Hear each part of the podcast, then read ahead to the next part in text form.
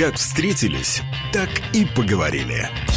Я хочу, используя эфир, радио, которое я слушаю э, всегда здесь, в Латвии. Интересные люди, случайные встречи, неожиданные интервью. Знаете, что самое страшное? Самое страшное – это начать бояться. Для хорошей беседы не нужен повод, и время не имеет значения. Но место встречи изменить нельзя. Спасибо, ребят, очень круто. Наконец-то высказался что-то.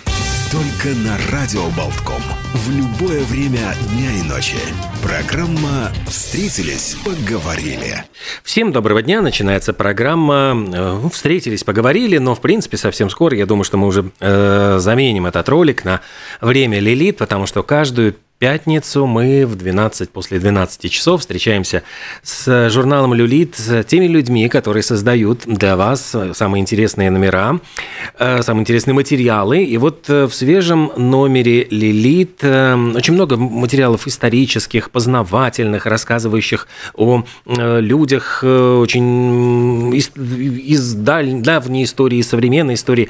Но есть один материал, который, я бы сказал, достаточно такой очень провокационный, очень наверняка вызывающие вот эта тема споры и дискуссии, во всяком случае в Латвии так уж точно, э, он, она, оно и бонус мама. О том, как вот в Швеции обстоят дела с воспитанием детей, насколько вот серьезно там э, родитель номер один, родитель номер два, вот который, который как приводит как какое-то, ну, э, пугало практически вот того, что вот смотрите, что вас ждет впереди, что отменят вообще и семью, и материнские какие отцовские обязанности и так далее. Вот со всеми этими вопросами э, разбиралась журналист Оксана Баста в Стокгольме, и э, мы вот прямо со Стокгольмом на прямой связи, и Оксана с нами сейчас, я думаю, поделится э, своими впечатлениями. Здравствуйте.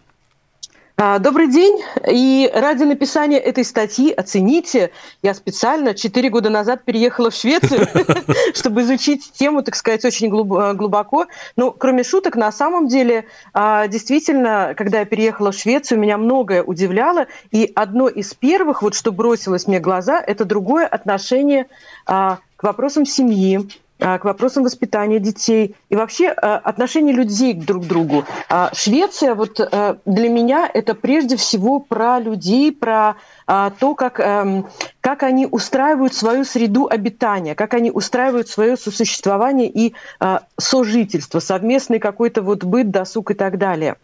И главное слово, пожалуй, в шведской вот этой вот шведской системе ценностей – это равноправие. Вот как бы ни странно и немножечко вот так а, семнадцатым годом повеяло где-то угу. вот э, от этого слова, но на самом деле Швеция это действительно про равноправие. И местоимение «hen», а, которое обозначает, это то же самое, что английское «they», да, вот для, для людей, которые решили по каким-то причинам не э, акцентировать свой пол, да, которые хотят, чтобы к ним относились просто как к человеку.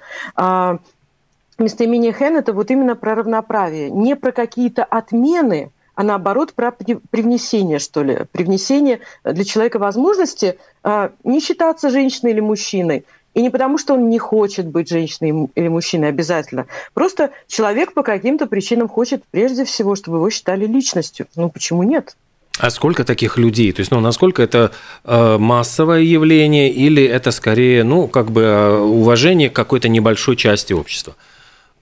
Вообще, надо сказать, что это местоимение, в отличие от they английского, в шведском языке появилось еще в 60-е годы. То есть таких людей много. Не прямо так, что много-много, это по-прежнему некое меньшинство, а, но их достаточно много, чтобы это слово э, два года назад включили в официальный шведский словарь. А, так что люди такие есть. Моя бонус-дочка мне рассказывала, что в школе после уроков а, а, воспитания, вот э, сексуальной грамотности, то, что вот у нас называется, да, у них это называется скорее вот как-то а, воспитание, а, мне трудно перевести, но, в общем, это вопросы, которые должен знать подрастающий молодой человек. Им рассказывали про а, различия пола и гендера, а, почему важно уважать выбор человека, то есть вот такие вот вопросы. И у них в классе сразу образовались такие стихийные группы, сразу сразу появились какие-то э, ребята, которые сказали, о, Хен, я буду Хен отныне, пожалуйста, обращайтесь ко мне только так. Э, то есть это вызывает какой-то ажиотаж. Я не думаю, что все эти дети прямо осознанно выбрали отказ от э, какой-то полового какого-то вот отношения к конкретному полу, мне кажется, это просто для детей это такая вот возможность поиграть в это, поиграть и почувствовать, как к тебе относятся. И, на мой взгляд, это здорово, что в шведском обществе можно в это поиграть без того, что тебя подвергнут астракизму, закидают виртуальными камнями и так далее. То есть э, есть процент определенный, достаточно большой в обществе людей, которые э, для себя выбрали местоимение «хэн». Но мы уже, в принципе, видели о том, э, проходили вот эти примеры из истории, когда пытались э, равноправие женщин понимать так, что окей, ты теперь будешь не только заниматься домашними делами, но еще и работать. И, в принципе, ну вот э, в восточных странах, ну как бы так с иронией всегда относятся к этим новым веяниям и воспринимают их именно таким образом. Вот с другой стороны, ведь все мы знаем, вот в моем в моей, моей молодости, э, когда я еще учился, меня поражал вот такой немножко старорежимный преподаватель, который э, относился к женщинам с необычайным трепетом, и, э, и всех поражало то, что он всегда вставал, когда он не мог сидеть в присутствии женщины, то есть если она стоит. И угу. если даже вот на кафедре он э, сидит, и вдруг заходит молодая там девушка, студентка, он обязательно вставал, даже если она заходила не к нему. И вот не теряем ли мы ну, с этой как бы новыми вещами, ну вот какими-то вещами мы не теряем ли вот от, от ощущение вот у девочек, что они принцессы, вот к ним должны относиться э, все-таки с уважением, с подчеркнутым, что она леди, она, то есть если вот не стирается ли что-то другое хорошее вот, вот с этими гендерными вещами? Я, с одной стороны, как девочка и принцесса, конечно, согласна с этим. С другой стороны, согласитесь, Олег, если бы мы очень так трепетно относились к традициям, возможно, мы бы сейчас с вами сидели а, в пещере и, доедая мамонта, тоже вот обсуждали какие-то вопросы насущные. Потому что прогресс, он так и происходит через какой-то дискомфорт через а, нарушение каких-то устоявшихся правил и возникающие вопросы, а правильно ли мы вообще, мы правильной дорогой идем? Мне кажется, вот это и есть признак прогресса, то, что нам стало некомфортно, то, что это подняло какой-то вопрос. Вообще, правильно это или нет, отменять э, женскую женственность? И правильно или нет, э, что мужчины перестают быть такими однозначно мужественными? И где-то, наверное, я еще все-таки воспитана в той парадигме, что мужчина это, а женщина это вот, вот цветочек, и берегите меня или лейте меня. С другой стороны, а, при том, что я верю вот в эти убеждения, всю свою жизнь я работала как, как ну, я не знаю, наравне с мужчинами. Не за мужскую зарплату, но и не потому, что меня жизнь вынуждала. Мне просто это было действительно интересно. Я знаю много таких женщин, которые э, любят работать, любят пробиваться, любят выбиваться в лидеры, и часто в обществе к таким женщинам было отношение такое, ну, либо снисходительное, что типа, ну, молодец, молодец, вот тоже вот, видишь, как наравне с нами, э, с мужиками вот добилась, э, э, или отношение такое, что ну вот куда ты, вот зачем тебе это, что ты как вот мужчина, понимаешь, прешь куда-то, иди там борщ приготовь лучше, или дома посиди, ты же можешь сидеть дома. Я много раз такое слышала от э, людей в свой адрес, почему ты не выбираешь вот чисто женский путь? Потому что не хочу. И, может быть, в обществе возникает вот эта тенденция не потому, что кто-то хитрый там где-то в куларах решил, что ага, сейчас мы все роли тут вот пере, э, перемешаем, переменяем, и а, все теперь будет с ног на, на голову поставлено. А может быть, потому что у людей возникла такая потребность. Не зря мы все чаще видим мужчин, одевающихся в платья, одевающихся в юбки. А, модельеры уже выпускают линии мужских юбок, и а, это красиво. Мужчины носят каблуки. Есть линии косметики для мужчин, которые включают в себя подводку для глаз, какие-то вот э, маникюрные принадлежности и так далее. И это все не продавалось бы, если на это не был спрос. То есть, может быть, мы следуем э, в этом э, смысле за спросом, предложения следуют за спросом, а не наоборот, кто-то нам что-то искусственно навязывает. Может быть, девочки перестали так уж сильно хотеть быть принцессами, или, может быть, они хотят быть такими космическими принцессами с бластером, которые там космических чудовищ э, поражают. Они сидят дома красивые, в, закутанные в тюль. Может быть, сейчас время других принцесс? Э, кто вот был вообще-то автором, инициатором этой статьи? Вы или редакция журнала? Вот почему появилась идея рассказать вот об этом? А, честно говоря, э, идея пришла от журнала, но она мне очень понравилась, потому что, во-первых, э, так совпало странным образом, что как раз я изучаю шведский на курсах для приезжих, и мы дошли до вот этой темы равноправия и бережного отношения друг к другу.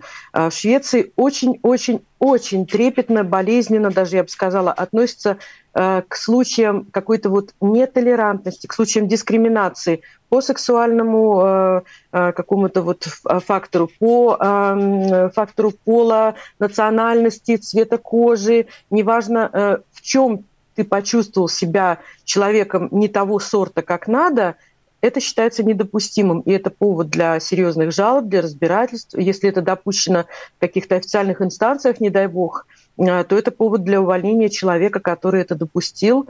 И э, в Швеции, куда бы ты ни пришел в новую среду, вот особенно приезжим, это любят объяснять, что во-первых, вы приехали, спасибо вам за это, вы принесли свою культуру, вы не обеднили нас, вы наоборот нас обогатили, нас стало, э, нас, у нас стало больше после того, как вы приехали, но при этом э, мы хотим, чтобы вы знали, что мы к вам относимся уважительно, относитесь уважительно к нам и к остальным приезжим. То есть никто никого не должен не высмеивать, не как-то делать какие-то уничижительные замечания. И мы дошли до текста как раз вот в учебнике по шведскому, где на примере двух приезжих э, из Африки, из какой-то мусульманской страны показывают, как это тяжело и неприятно, когда человек сталкивается с каким-то смехом в свой адрес или с отторжением, и объясняется, что делать в таких ситуациях, что есть документ, вот, например, в школе, где они учатся, есть официальный документ, э, который а, определяет вот эту политику антидискриминационную, и что надо пойти пожаловаться а, учителю, если учитель не реагирует, то директору школы и так далее, и так далее. В Швеции очень-очень бдительно отслеживают вот такие вот случаи нетолерантного отношения людей друг к другу. Особенно Но приезжим. Вот ведь есть же э, все равно всегда говорят, что дети бывают очень жестокими, и очень часто в школах, э, ну просто вот э, кого-то начинают вот э, обижать, травить. Вот потом, это может быть новенький, это может быть действительно человек, который приехал из другой страны, с какими-то другими. Вот как, неужели удается вот нивелировать эти все, ну просто казалось бы, очень такие, э, не то чтобы традиционные, но вот ну, действительно часто случающиеся ситуации? Ну, конечно, э, как бы по умолчанию это все равно есть. То есть угу. дети, они есть дети, и я думаю, что не, не надо считать, что Швеции никто э, ни о ком mm. вообще плохо не думает, что это какая-то страна розовых пони, где прям все идеально. Просто здесь введены вот эти вот правила, но понятное дело, что, возможно, в семьях кто-то где-то что-то сказал, и ребенок тоже вот сформировал такое отношение, принес его в школу. Но на уровне э, школьной вот школьной администрации это сразу вылавливается, разбирается. То есть, если родитель жалуется, то школа немедленно принимает меры. Более того, мне известны случаи, когда в такие э, конфликты была втянута полиция, полиция, то здесь это тоже нормально. Если ребенка булят в школе, э, можно обратиться к учителю. Если учитель не реагирует, то можно и нужно, э, подчеркивают здесь, обратиться в полицию, поскольку это нарушение прав человека, это преступление административное против маленького, но человека. И полиция приезжает, полиция разбирается, даже в школу, представляете, и втягиваются социальные службы, они начинают разбираться, почему у ребенка такое отношение, а откуда он это взял, то есть в семье ли это, они идут в семью, Поэтому, конечно, люди все стараются заранее ребенку объяснить или уже постфактум, когда это случилось, не дай бог, э, стараются объяснить, что так не надо. А вообще, как вы собирали материал вот для этой статьи? Вот, э, каким образом это происходило ее написание? А, во-первых, я, конечно, опросила всех своих знакомых. Во-вторых, я пошла на форумы. То есть я пошла таким веерным путем. Потом я пошла в Google, потом я пошла в библиотеки, потом я стала говорить с официальными э, вот, людьми, которые мне тоже доступны. А, и насобирала, э, мне в библиотеке подсказали тоже вот материалы про историю вот этого местоимения а, и э, подсказали, подсказали женщину, вот, на которую я ссылаюсь, она директор детского сада в Стокгольме. Вот мне ее подсказали именно в библиотеке, потому что они ее хорошо знают, она такая очень социально активная. Вот, и она автор такого исследования, которое э, соавтор, точнее, потому что исследование на тему того, как вот в детях формируется это, что девочка принцесса, девочка mm-hmm. должна быть принцесса. Как мы это формируем в наших детях? И как мы формируем то, что мальчик, он такой суровый, мальчики не плачут. И оказалось, вот э, Гетеборгский университет провел исследование, оказалось, что дети уже в раннем возрасте, чуть ли там не в 4, 5, 6 лет, они уже знают, что мальчики не плачут, а девочки должны быть миленькими. То есть даже когда родители не э, садятся с ними и не проводят вот эти беседы, как ты должен себя вести, потому что ты мальчик там или потому что ты девочка, дети уже это где-то вот из атмосферы успели уловить. И шведов это немножечко беспокоит не в том плане, что они не хотят, чтобы девочки были женственными, а в том плане, что они очень заморочены на том, чтобы у всех людей был выбор. Вот выбор. Это, да, это самое важное, к чему они все стремятся. Ты можешь выбрать, ты хочешь быть женственной принцессой а, или ты хочешь быть брутальным викингом. Причем это и для мальчиков, и для девочек равноценный выбор. Ты можешь быть и тем, и тем, а, будучи при этом любого пола. Вот ну, вот ну то есть, э, то есть эти страшные вот э, истории про то, что мальчиков насильно за, за, заставляют носить женские платья, а девочек там э, наоборот чуть ли не учиться драться, это все, ну то есть вот как будто насильно переломить и поменять гендерные роли, это э, не соответствует истине. Ну, мне это всегда казалось очень сильным преувеличением. Uh-huh. Я э, была свидетелем, э, вот в нашей компании была семья, где с мальчиком вот произошла вот такая вот такая перемена. То есть в какой-то момент э, они играли, так получилось, что у них в кругу вот друзей э, доминируют девочки. А, больше девочек, по-моему, там было шесть девочек и всего три мальчика. Ну вот они играли, они смотрели вместе какие-то мультфильмы, и в какой-то момент, когда пришел очередной Хэллоуин, а, и мальчику спросили, ну, какой костюм выбираешь? И он выбрал костюм эм, Эльзы, да, из вот этого mm. холодного сердца. В общем, он выбрал костюм девочки-принцессы. И родители, они э, были в шоке, они ничего ему не ответили, они не стали с ним спорить, они это принесли на обсуждение в компанию, они э, пришли с такими глазами, сказали, что делать. И они волновались не за то, что вот как на нас посмотрят, да, соседи, они волновались, э, правильный ли выбор он делает, и должны ли они его поддержать, или, может быть, мягко как-то вот от этого оградить. Потому что Понятно, что э, хотя в Швеции это считается нормальным, это все равно сложный путь, когда мальчик выбирает э, вот такую вот дорогу женственности, угу. что ли, так и девочка, выбирающая дорогу мужественности. Это сложный, непростой путь, и э, родитель, когда его ребенок это делает, шаг в этом направлении, он, конечно же, все равно внутренне пугается. Будет ли ему легко в жизни? Поддержат ли его сверстники? Не будут ли его в школе угнетать за то, что он ходит в платье? Ну и после обсуждения они даже пошли к психологу, родители именно, без ребенка.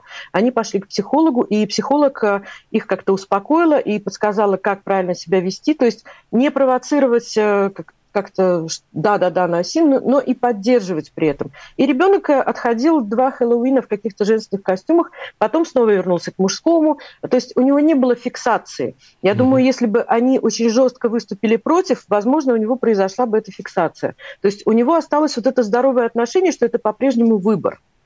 Mm-hmm. Но, но я, я вернусь к вопросу вашему. Нету такого, я не видела случаев, когда жестко кого-то к чему-то склоняли. А, при этом э, в интернете ходит вот эта вот э, жуткая страшилка про то, что отменяют слова мама и папа, родитель номер один, родитель номер два, да. И действительно, эти термины в Швеции используются. Действительно, это правда. Но не потому, что отменяют маму и папу.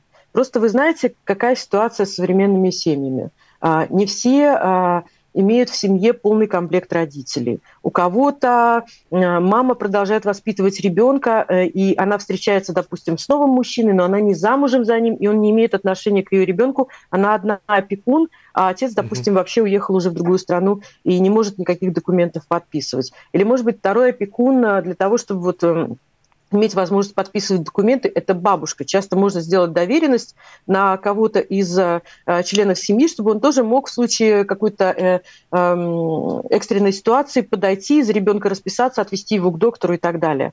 А, поэтому в, во всех официальных бланках, чтобы не перечислять все варианты вот этих вот семейных отношений, папа, мама, опекун, там два папы, две мамы, потому что бывает же и такое в современном mm-hmm. мире, правильно?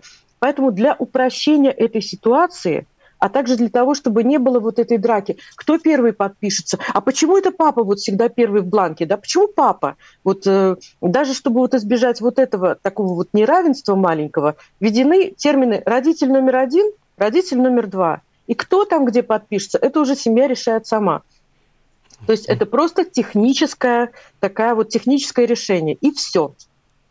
Э, вот я просто нашим слушателям еще раз напомню, что мы говорим о материале, который опубликован в журнале «Лилит», «Он», «Она», «Оно» и «Бонус мама». И вот это один из тех моментов, которые тоже раскрываются в этой очень такой большой, очень обстоятельной, действительно, э, статье, которая, ну, если не на диссертацию, то прям на курсовую тянет, мне кажется. То есть так все прямо тут рассказывается по, по полочкам, раскладывается.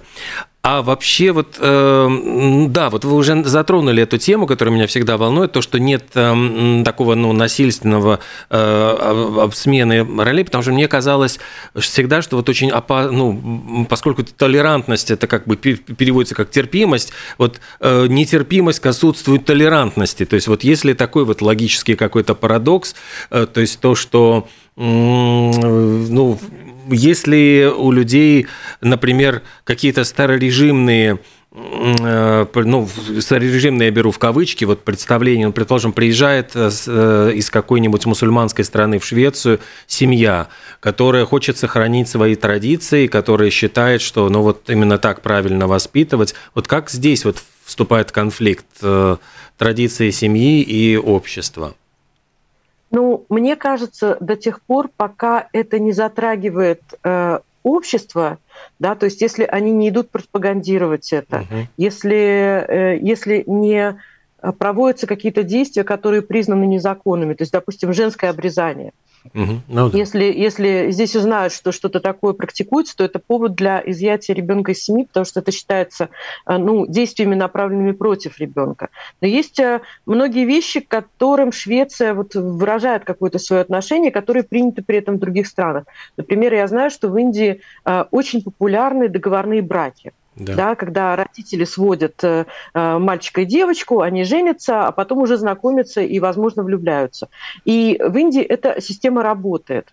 И я знаю случаи, когда сюда приезжала пара, сюда в Швецию, и они неосторожно как-то вот э, оформляя документы, они как-то то ли чиновнику это сказали, что ну, ну да, брак у нас вот договорной. И это было воспринято как случай как бы не то что принуждения, ну, ну, ну, принуж... в шведском, да, в шведском понимании это подпадало под какой-то насильственный вывоз человека куда-то, то есть чуть ли не торговля людьми. И им сложно вот понять, как можно договориться и выдать человека, да, целого человека в 21 веке, женщину, самостоятельного человека, замуж против ее воли. Ну как так? Как кто-то может решить? Вот, вот таких моментов в Швеции не понимают, и с этим будет сложно.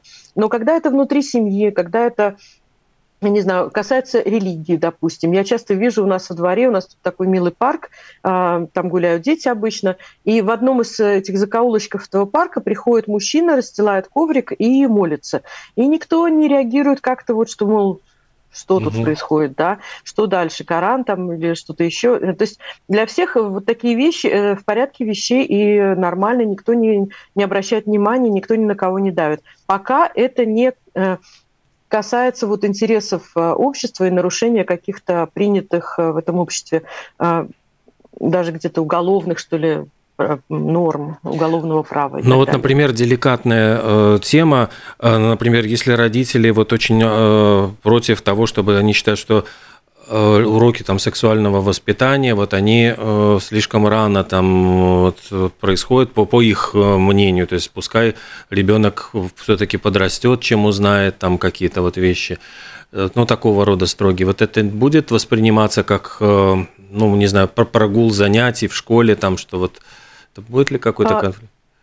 Ну, в таких случаях надо идти к администрации школы и mm. говорить. То ну, есть, то есть договариваться, вы, да? Угу. Да, если вы скажете, что это противоречит нашим религиозным mm. нормам, то религиозные нормы – это святое. Угу. Никто ваши религиозные нормы не нарушает. То есть будут искать какие-то другие возможности ребенка оставлять вот в э, как бы чтобы он получал э, какую-то полезную для жизни в обществе информацию, но, возможно, для него разработают какой-то индивидуальный курс с усеченной информацией. Кстати, действительно, вот в шведских школах а, не как бы э, им не, не покажется трудным для ребенка сделать индивидуальные занятия, если общий курс вот по каким-то важным причинам ему не подходит. И вообще в шведских школах а, для меня вот это стало таким а, интересным сюрпризом и неожиданностью. Могут призвать, вот если это муниципальная школа особенно, могут позвать учителя, даже если ребенок один. Mm-hmm. Дело в том, что э, в шведских школах обязательно изучение родного языка. Мы когда переехали, у нас э, была гимназия, и в гимназии тут как в университете. Ты набираешь определенное количество баллов, и, соответственно, у тебя определенное количество предметов. Предметов много, ты выбираешь, как в университете. Набираешь себе вот этот вот комплект предметов, который ребенок будет учить. И мы думали, о, мы сейчас наберем вот это, это, это, это. Нам сказали, нет, русский язык обязателен. Сказали, а может быть, э, вместо него она знает русский язык, давайте мы сами дома его будем учить, давайте мы возьмем что-то другое, да, больше шведского, например. Нет, это обязательный предмет. И ради вот э, одной моей дочки школа нанимала учителя, которая приходила и с ней занималась с одной. Был урок на одного учителя, на, на одного ученика. То есть я сначала даже не понял, я сначала думал, что обязательно изучение шведского языка, когда вы говорили да. про родного. Нет, но ну я имею в виду, что и, и родного, то есть то, что да, и родного. Да. А вообще, вот как шведы относятся к тому, что э, их, ну, ну вот это, у них есть своя национальная шведская культура, и вот э, у нас, просто я знаю, что в Латвии достаточно э, с какой-то очень большой настороженностью всегда относятся к потоку наплыву приезжих, что они, значит, ну вот они растворят нас, нас и так очень мало, нам нужно угу. все-таки беречь свою национальную культуру. А в Швеции вот какое отношение к этим вопросам? Ну, мне кажется, объективно Латвия, конечно, она же меньше. В общем-то, там э, примерно 2 миллиона, а в Швеции ну, примерно да. 9-10, да, то есть Швецию растворить намного сложнее, и поэтому, хотя вот на последних выборах победила э, партия э, социалистов, но таких более осторожных социалистов, прошлый, прошлый созыв правительства был такой более открытый для вот приезжих. А, всем предоставляют, например, когда ты приезжаешь и не знаешь языка еще, а, тебе дают переводчика. А, когда ты идешь к доктору, меня каждый раз, когда я записывалась к врачу, меня спрашивали, переводчик нужен? Mm-hmm. я вначале не понимала, оказывается, это бесплатный переводчик, которого тебе предоставляет, он звонит э, в нужное время по телефону, вы устанавливаете связь, и он переводит всю беседу, если это нужно, между тобой и врачом. И вот переводчики ходят с тобой по инстанциям, в какие-то больницы, то есть везде, где важно очень четко понять, что, что ты хочешь сказать и что тебе доносит. А, ну и много вот таких вот а, приятных бонусов было, и сейчас а, пришло новое правительство, которое, оно не отменяет их, но оно так как бы э, говорит, а давайте как-то будем делать так, чтобы людям было легче учить этот язык. Uh-huh. В Швеции и так э, система изучения языка очень очень прям вот потрясающе устроена, когда ты приезжаешь и становишься резидентом какой-то вот какого-то города или коммуны, коммуна это муниципалитет, э, то ты можешь подать заявку в местную школу для того, чтобы учить язык. И это, эти школы бесплатны для всех приезжих. А, за твое обучение платит э, муниципалитет. И муниципалитет выделяет как бы гранты человеку, который хочет открыть школу для вот таких вот э, людей вроде меня и их обучать. А, ну и, короче говоря, а, когда, когда люди приезжают сюда, Швеция старается сделать все, чтобы человек почувствовал здесь себя хорошо, уютно и начал впитывать. Только, не, не только вот приехал со своим и со своим же сидит. То есть это хорошо. Это вот как я переехала, допустим, я перевезла какую-то часть вещей из Латвии. И если бы я продолжала вот окружать себя только этими латвийскими вещами, но нет, я же поехала в Икею, я купила какую-то мебель, и у меня эти латвийские вещи, они уже растворились в шведских. Точно так же и с культурами. Ты привнося свое, получаешь шведское, и в итоге получается такой интересный микс, который действительно в итоге обогащает и тебя, и страну, куда ты приехал. Это замечательно. Э, насколько вообще английский язык э, в Швеции э, ну вот не то чтобы вытесняет, но становится вот практически там вторым языком, учитывая, что даже Абу мы знаем, вот поющую не на шведском, это шведская группа, которая становится всемирно известной на исполняя песни на другом языке. Вот гордятся ли шведы э, этим, то есть или у них есть, а почему все-таки они вот пели не на шведском языке? Насколько Евровидение... Они? Да. Они пели на шведском. Я знаю, что они пели, да, в начале, да. начальном этапе, но затем они перешли. Хотя у них, угу. кстати, были, я знаю, что песни и на, они, были версии на испанском языке. Они старались, ну, вот, покорить весь мир, э, очень уважительно исполняя на других языках свои хиты. Ну вот именно поэтому, как мне кажется, вот именно поэтому они и пели на английском, потому что они хотели, чтобы их творчество стало доступным для всех. И в Швеции когда-то, вот когда только-только появилось Евровидение, в 60-е, кажется, годы, да, а, появился этот музыкальный конкурс отбора, мелодий фестиваля он называется здесь. И вначале было правило, что все песни должны быть на шведском. И это правило было отменено буквально в первые же годы. То есть Абба когда она победила на Евровидении, она еще пела свою «Ватерлу» на шведском. Но потом они перевели эту песню на английский, и их дальнейшее уже творчество, оно стало таким э, интернациональным, что ли. То есть они хотели э, творить не только в рамках своей страны, они хотели весь мир.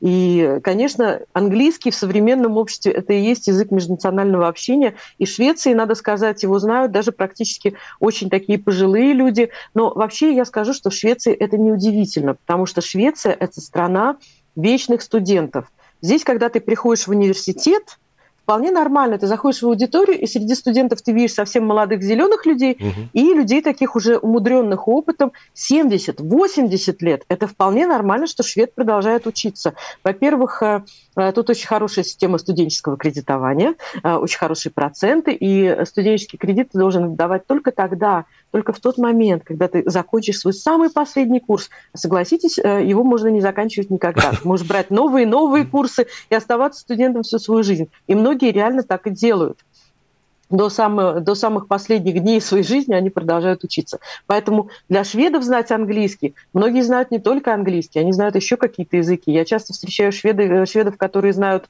какие-то зачатки русского. Я, у меня преподаватель вот в моей школе, э, где я изучаю шведский, который просто влюблен в Чака, он влюблен вот реально влюблен. Он собирает все переводы на разных языках. Он ездит в Латвию регулярно. Он познакомился там с нашей переводчицей, которая переводила Чака на английский. И он настолько прямо вот, он дышит этой поэзией Чака. Когда при нем назовешь это имя, я когда сказала, что я из Латвии, он, он прямо аж подпрыгнул от радости. Он говорит, Чак, боже мой, это же гениальнейший поэт. И мне было так приятно, я вам скажу, потому что, во-первых, я тоже люблю Чака, я, я считаю, что каждое слово тут заслужено, это гениальнейший поэт. Ну, и вообще приятно и неожиданно, что вот так вот приезжаешь в Швецию, а тут боготворят нашу культуру. Так здорово. Э, насколько вот э, счастливы шведы в повседневной жизни? Насколько они уделяют внимание вот именно тому, чтобы ну, человек чувствовал себя комфортно, вот испытывал это счастье? Ну, шведы очень любят уют, они очень любят...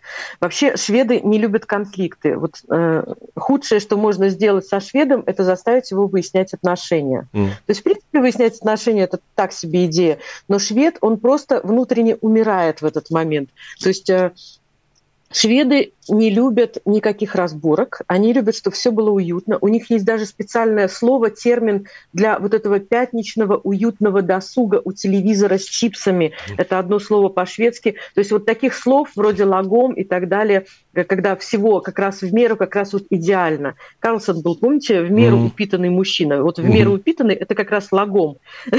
это шведская такая психология. Шведы любят, когда все хорошо, когда все комфортно, когда никто не ссорится занимаются. Я думаю, поэтому у них есть вот это стремление дать всем все, чтобы никто не ушел обиженный, угу. чтобы все могли стать, кто хочет принцессами, кто хочет воинами, пожалуйста.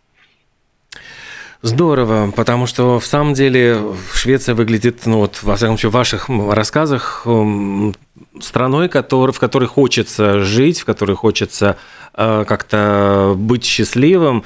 И вот, может быть, то, о чем шла речь в этой статье, вот действительно, ведь она не о том, а, э, но не только о воспитании детей, но и о том, чтобы каждого человека раскрыть, чтобы он, у него была возможность выбора, и он не был загнан заранее в какие-то вот модели поведения, в какие-то рамки. Я думаю, что стоит, может быть, обратить внимание на этот шведский опыт. Э, я надеюсь, что еще мы не раз с вами встретимся в наших следующих программах. Будут наверняка ведь какие-то новые темы для, надеюсь, надеюсь, буду для статей. Рада. Огромное спасибо, Оксана Баста из Стокгольма. Мы вот сегодня рассказывали о материале, который уже появился в номере журнала «Лилит». Спасибо вам большое за такой очень увлекательный, интересный рассказ о шведской жизни. Хорошего дня и всего доброго. До свидания. Спасибо, счастливо.